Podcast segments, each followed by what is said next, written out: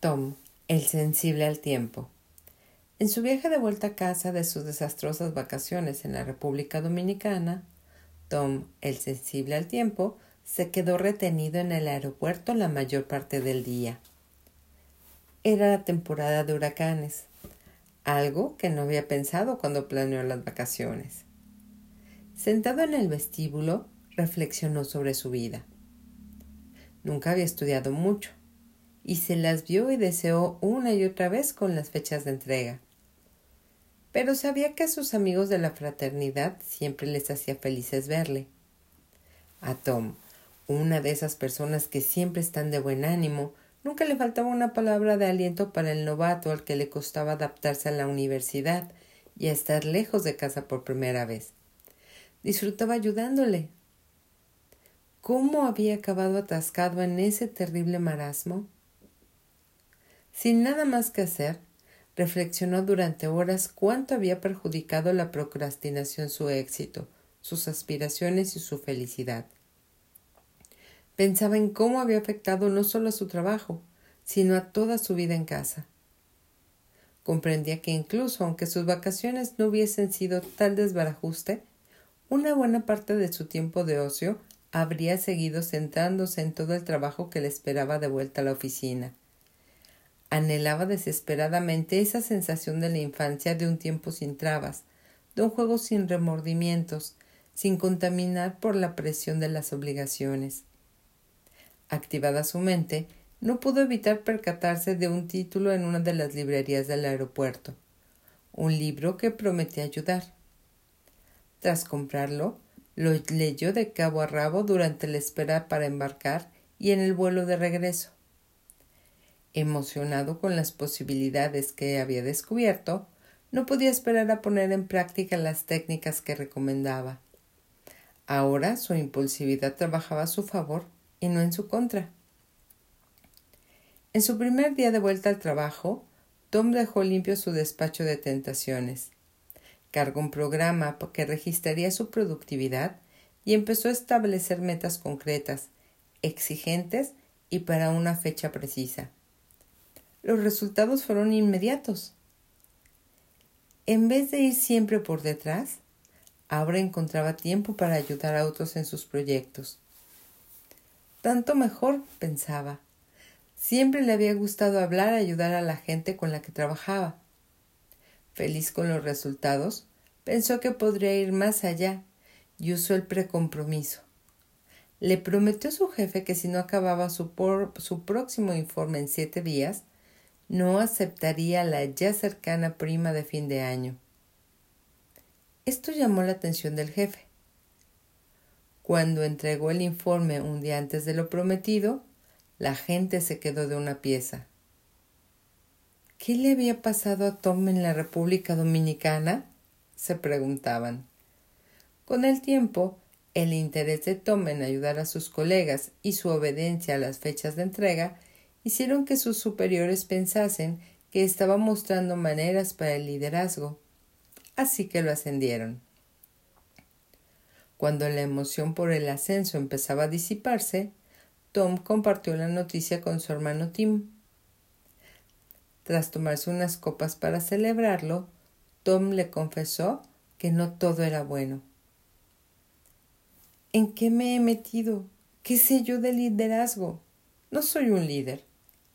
Apenas si he aprendido a meterme a mí mismo en cintura. Tú sí sabes de esas cosas. Tú seguiste en la universidad aquel curso sobre el liderazgo. ¿Qué tengo que hacer? Tim se rió. La verdad, me parece que es un poco tarde para decir que no te entre el pánico, pero tienes derecho a preocuparte. Nadie que te conociese hace un año habría esperado que lo hicieras tan bien. Gracias por quitarme presión, Tim, contestó sarcásticamente Tom. Supongo que de todas formas has olvidado lo que te enseñaron, lo que te enseñaron de liderazgo. Tim, mordiendo el cebo, dejó su copa y se centró. Lo siento, tienes razón. Hace conocer esa materia. El liderazgo es importante, y no solo para el éxito de una organización, La mayor parte de los empleados dicen que la relación con el jefe es su mayor preocupación. Si, tienes la, si metes la pata, puedes hacer que tus empleados lo pasen peor que si les quitas una buena parte de la paga. Ahora tienes la potestad de aplastar el espíritu de un número considerable de personas. Y por eso estoy hablando contigo, dijo Tom. Estoy encantado de ayudarte, repuso Tim. He estado hojeando ese libro que me dejaste. En él ya se encuentra la mayor parte de las técnicas básicas del liderazgo. Solo que tienes que aplicarlas a otros tal y como te las aplicaste a ti mismo puedes ejercer el liderazgo sobre otros a la vez que el liderazgo sobre ti mismo. Menos mal, porque no tengo pensado volver a la universidad, dijo Tom. Vamos a por ello. Tim miró al techo, intentando recordar los detalles. Hay dos estilos de liderazgo básicos, el transformador, orientado a las personas, y el transaccional, orientado a las tareas. Puesto que a ti te va la gente, empieza por valerte de, tus, de sus destrezas. Sé transformador. ¿Confraternizo con ellos, pues? Preguntó Tom. No, respondió Tim. Lo primero que hay que hacer es centrarse en crear confianza. Lo que necesitas es conseguir pronto un éxito que les sirva para ir teniendo fe en ti y en su capacidad de salir adelante contigo. Es un principio básico. Si crees metas asequibles que puedan reconocerse y celebrarse. Luego, eso contribuirá a dar a todos la confianza necesaria para perseverar y llegar a cuotas más difíciles. Ah, crear una espiral de éxitos, exclamó Tom atando cabos. Exactamente, dijo Tim. Tuve una maestra que hacía eso. Nos insulflaba, confianza empezando el semestre con unas cuantas pruebas sencillas antes de pasar a tareas más difíciles. La verdad es que me quedé colgado de ella. Una vez tras la clase, me acuerdo que... Te estás desviando del tema, le interrumpió Tom. ¿Por dónde iba? dijo Tim al terminar su copa. Bueno, puedes valerte también del principio de la victoria vicaria. Para ello, marca el tono. Expón con seguridad y claramente una visión de a dónde quieres ir. Exuda optimismo, da charlas euforizantes. Sé, en general, el modelo del rol. Ese manual. ¿Yo? ¿Yo el modelo del rol? Pero ¿cómo se te ha pasado por la cabeza? se quejó Tom. El peso de la púrpura. Claro está. Siempre podrías renunciar o ir cobrando pasta y esperar a que te echen. A mí eso me suena un poco a robar. Pero me imagino que tú tendrías tu propia brújula moral. Tim miró expectante a Tom, dejando ese punto en el aire. Muy bien, muy bien, lo haré, dijo Tom. Solo me lo estaba pensando. Así, en su primer día en el cargo, Tom reunió su personal y les impartió una charla que tenía preparada sobre lo que, sobre lo que pretendía conseguir. Pese a que en su trabajo, les dijo, había parcelas de excelencia, estaban tardando demasiado en finalizar los informes financieros pese al sinfín de horas extra que hacían. Estableció entonces la primera meta asequible. Para empezar, les dijo entusiasmado, quiero que este mes reduzcamos en un día el tiempo medio que tardamos en redactar nuestros informes. Creo que podemos hacerlo. Y Tom sabía que era factible. Era un objetivo bastante sencillo. Con todo, reiteró el mensaje en la reunión semanal consciente de que el entusiasmo puede ser contagioso. Al fin del mes vio que, en efecto, habían recortado en un día el tiempo que tardaban en hacer los informes, en un día precisamente. Es solo un comienzo, se dijo a sí mismo, pero la verdad es que tenemos que reducir el tiempo de producción en una semana. Llamó por teléfono a Tim para contarle su triunfo y describirle la situación. Es una gran noticia, dijo Tim. Una cosa es que pidas consejo, pero que de verdad lo hayas llevado a cabo es impresionante. Es que fue un buen consejo en primer lugar, dijo Tom. Pero basta ya de esta Love Parade. No estoy seguro de que el equipo mantenga ese tono, pese a que fácilmente podría ser mucho más. ¿Qué más tienes para mí? Después de pensarlo un instante, Tim le contestó. Fijémonos en una variable, en la valoración. ¿Qué les puedes dar que para ellos sea valioso? ¿Cómo puedes recompensarles? ¿Te refieres a pagarles más? preguntó Tom. ¿Puedes hacerlo? Pues no, reconoció Tom.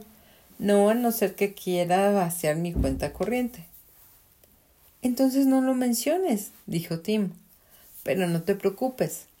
El dinero habla, pero no es la única voz en esta conversación. Hay algo que la mayor parte de las personas valora más que el dinero. El reconocimiento.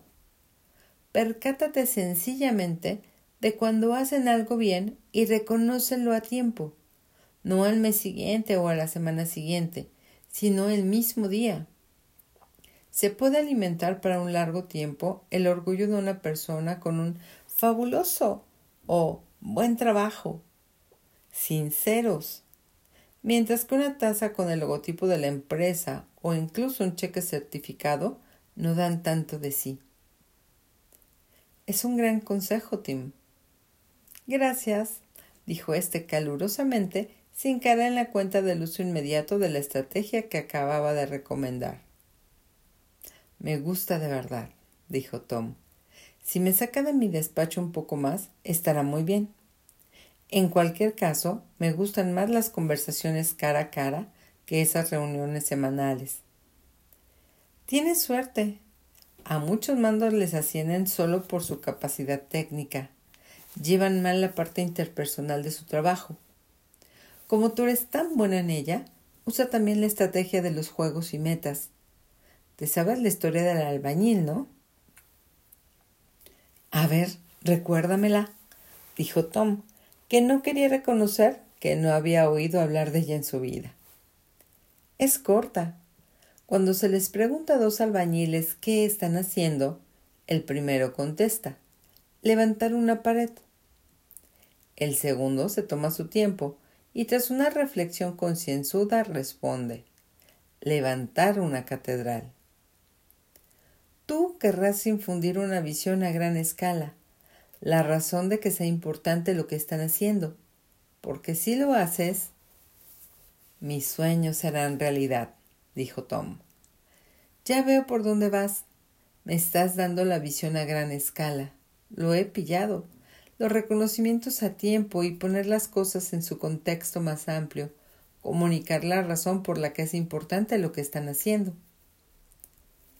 Tom dedicó una hora diaria a pasar por la oficina, presentándose ante la gente para ver qué tal iban. Si le impresionaban, se lo decían, y a veces hacía algo más. Cuando una de sus empleadas hizo una exposición brillante, se ofreció espontáneamente a pagarle la comida ese día.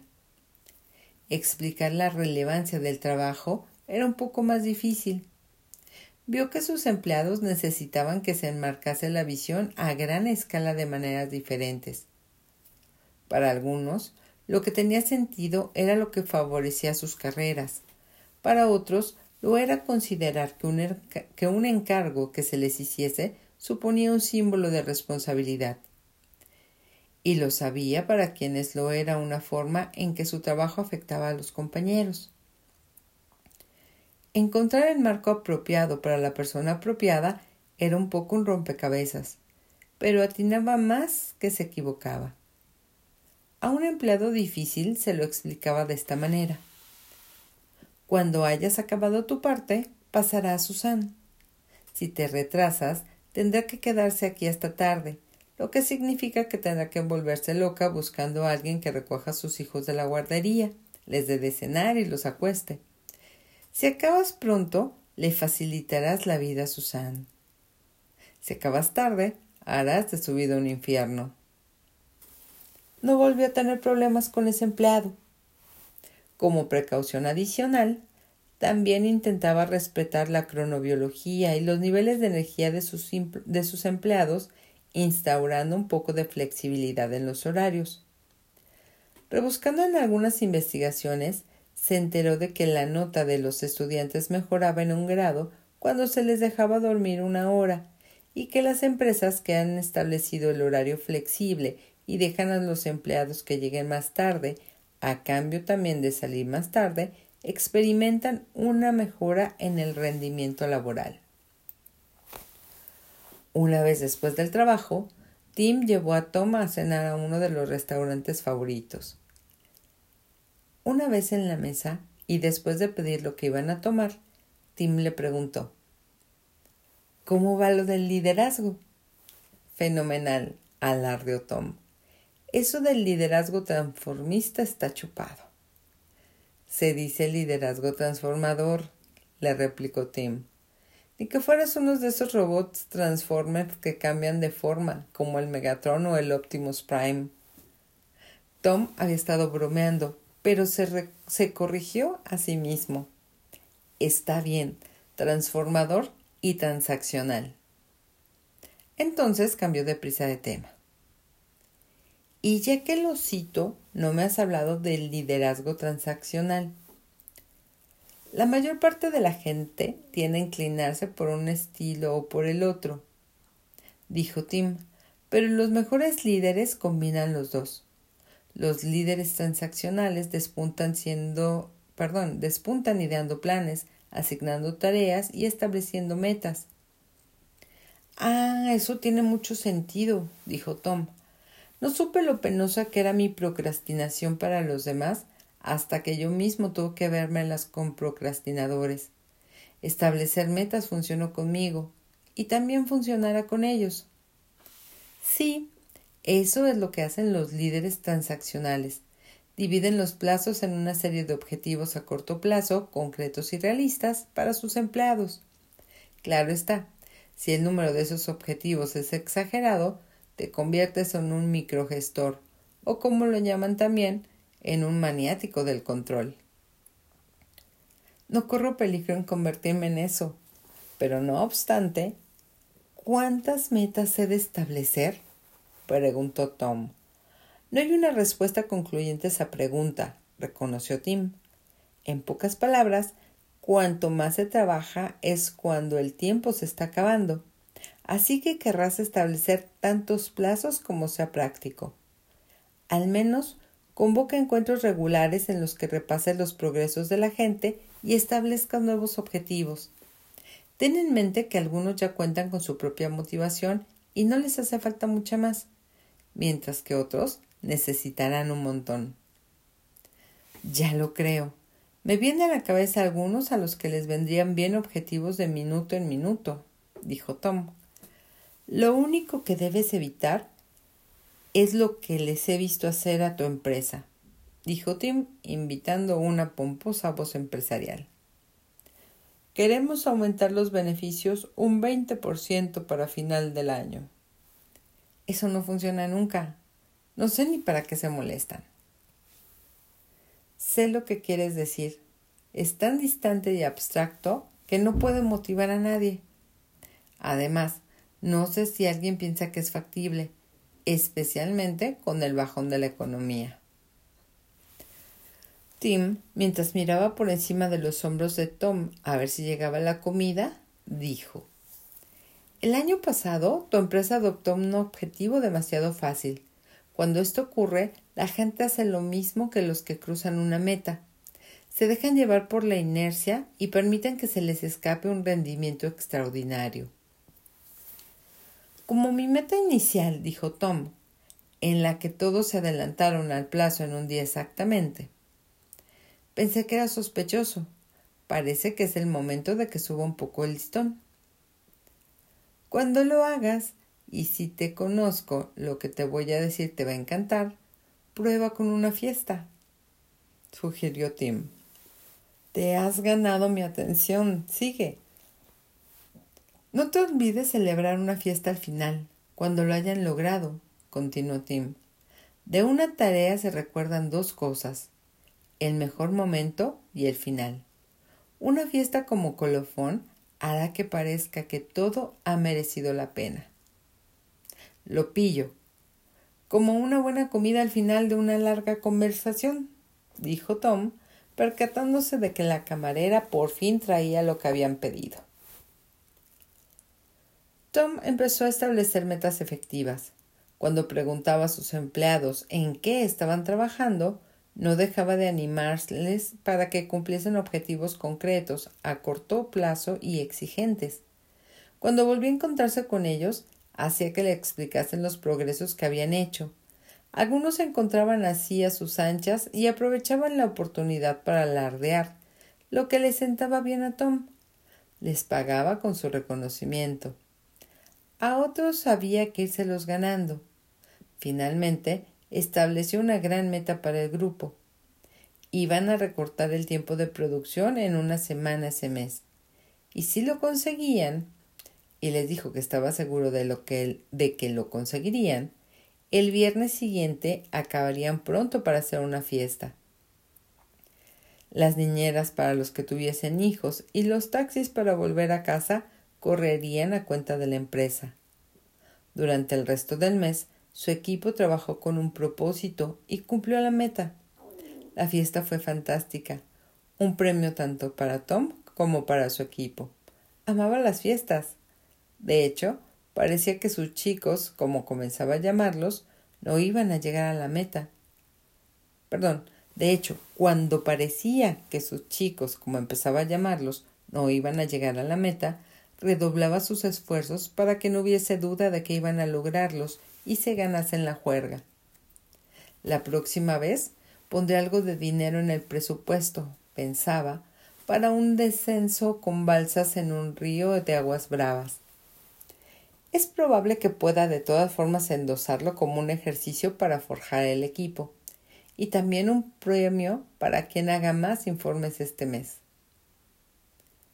Justo cuando Tom empezaba a sentirse cómodo en su papel de líder y gestor, se oyó la voz de más arriba. Al contrario que la mayoría de los jefes de departamento, Tom estaba obteniendo sus presupuestos a tiempo y entregaba sus evaluaciones del rendimiento con antelación. Sus resultados eran excepcionales y su departamento una y otra vez el más satisfecho y el más productivo de su grupo de trabajo. No había vuelta de hoja, le iban a ascender otra vez. El secreto del éxito de Tom estribaba simplemente en haber aprendido que lo que, lo que motiva a otros se parecía mucho a lo que le motivaba a él mismo. Para seguir sus pasos y convertirse en un mejor líder, usted tiene que hacer lo mismo. La de ser un buen líder es una cualidad que el mundo quiere, ansiosa, incluso desesperadamente desea que usted lo posea. Hasta aquí llegamos hoy. Bye.